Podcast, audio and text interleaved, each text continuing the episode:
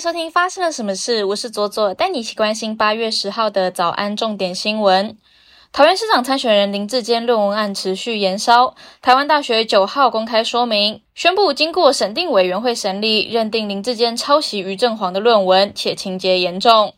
台大教务处同意审定会的建议，撤销林志坚的硕士学位。台大强调，学术伦理与诚信是学术研究的基本要求。台大不会含糊以对，以维护立校近百年的学术名誉。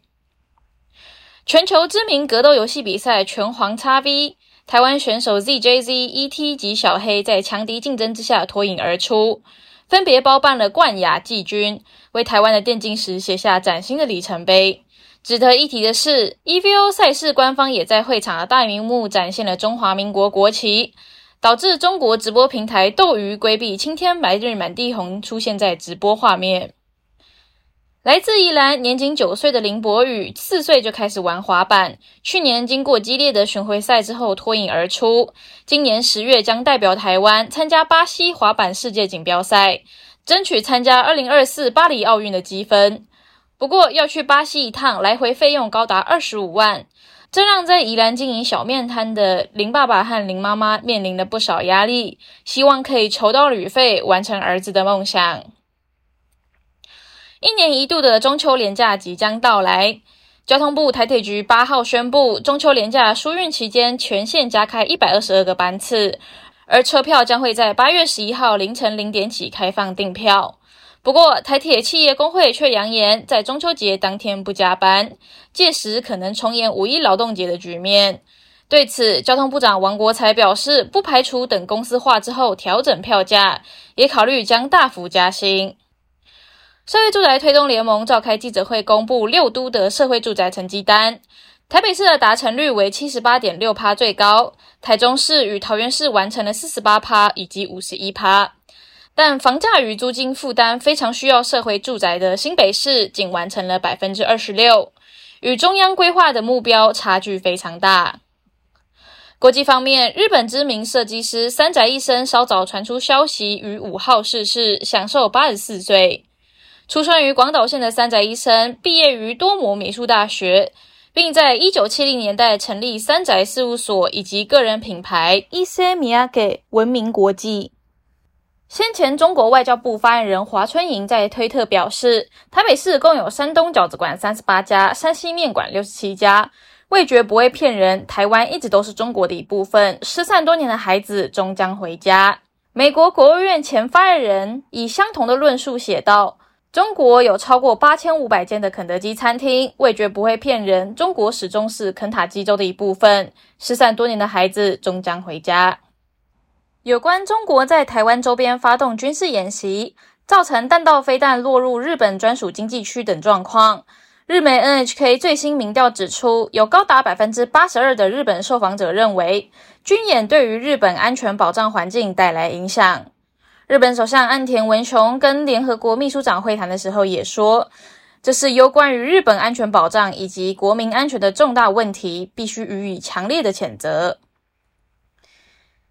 美国总统拜登签署晶片法案，为美国半导体生产和研究提供五百二十七亿的美元补贴，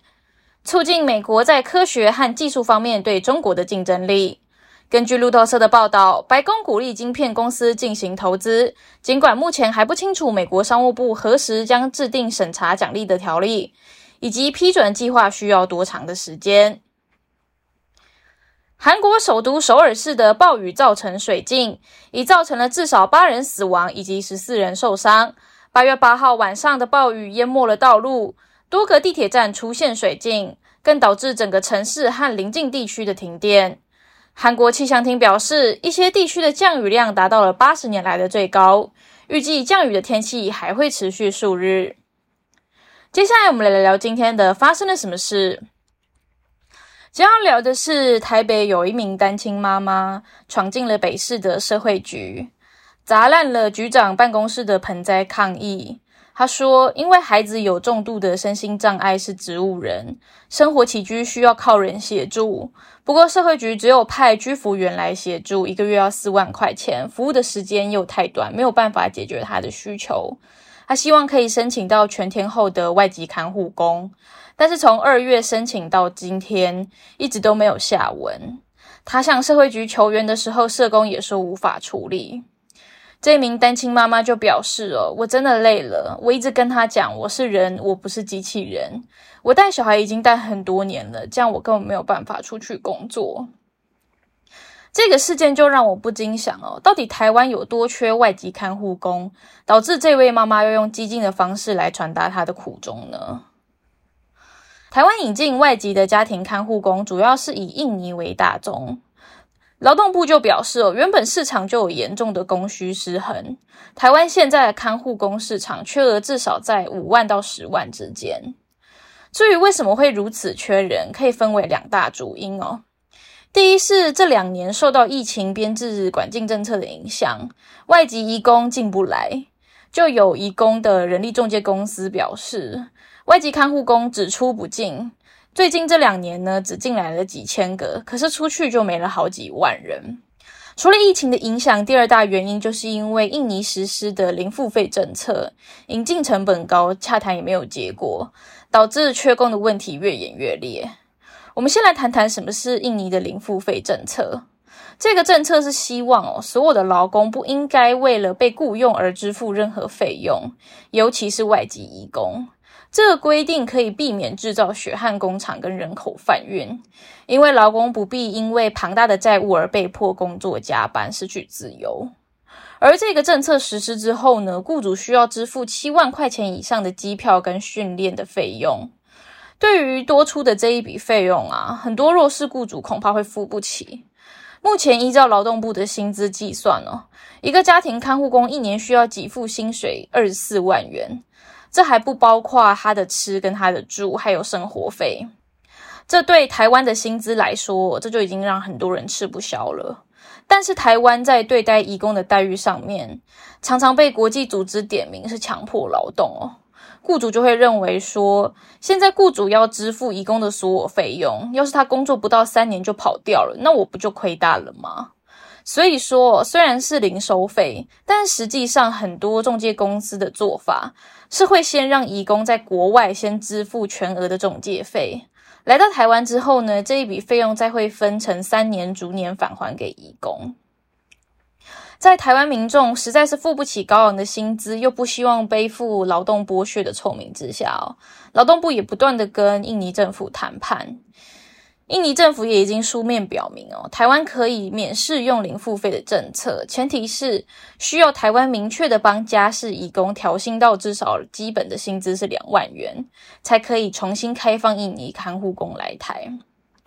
除了印尼政府的政策，在台湾的法规规定哦，因为在引进外籍义工的时候就有明定说，来台湾之后原则上不能转职。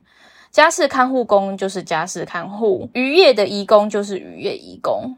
导致很多看护工为了争取更好的薪水哦，要么就是用怠惰工作的方式，半强迫的取得雇主同意，或是以逃跑的方式转职去工厂工作。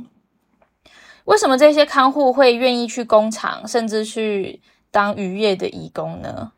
因为家事看护工哦，在就业服务法当中是唯一没有受到劳基法保障的。在工厂工作的移工，还有受到劳基法的基本薪资以及加班费的基础保障。那这就当然可能让家庭移工为了追求更好的生活，想尽办法转职，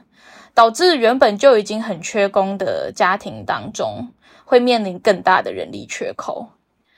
那么，在台湾人低薪、看护工也低薪、弱弱相残的情况之下，有没有办法可以去舒缓这样子的状况呢？台大国发所的辛炳龙就提出哦，把外籍看护工也纳到长照体系的正规人力当中，这些看护工就可以不被自由市场所限制哦，而是可以跟国内的照顾人力混搭在一起，由长照体系一起去规划这些照顾人力的薪资跟福利。因为看护跟雇主啊，并不是零和游戏。要让台湾的病患远离短缺义工的威胁，就需要政府一起来承担责任，做出更完善的规划。以上就是今天的发生了什么事。我是左左，我们明天见。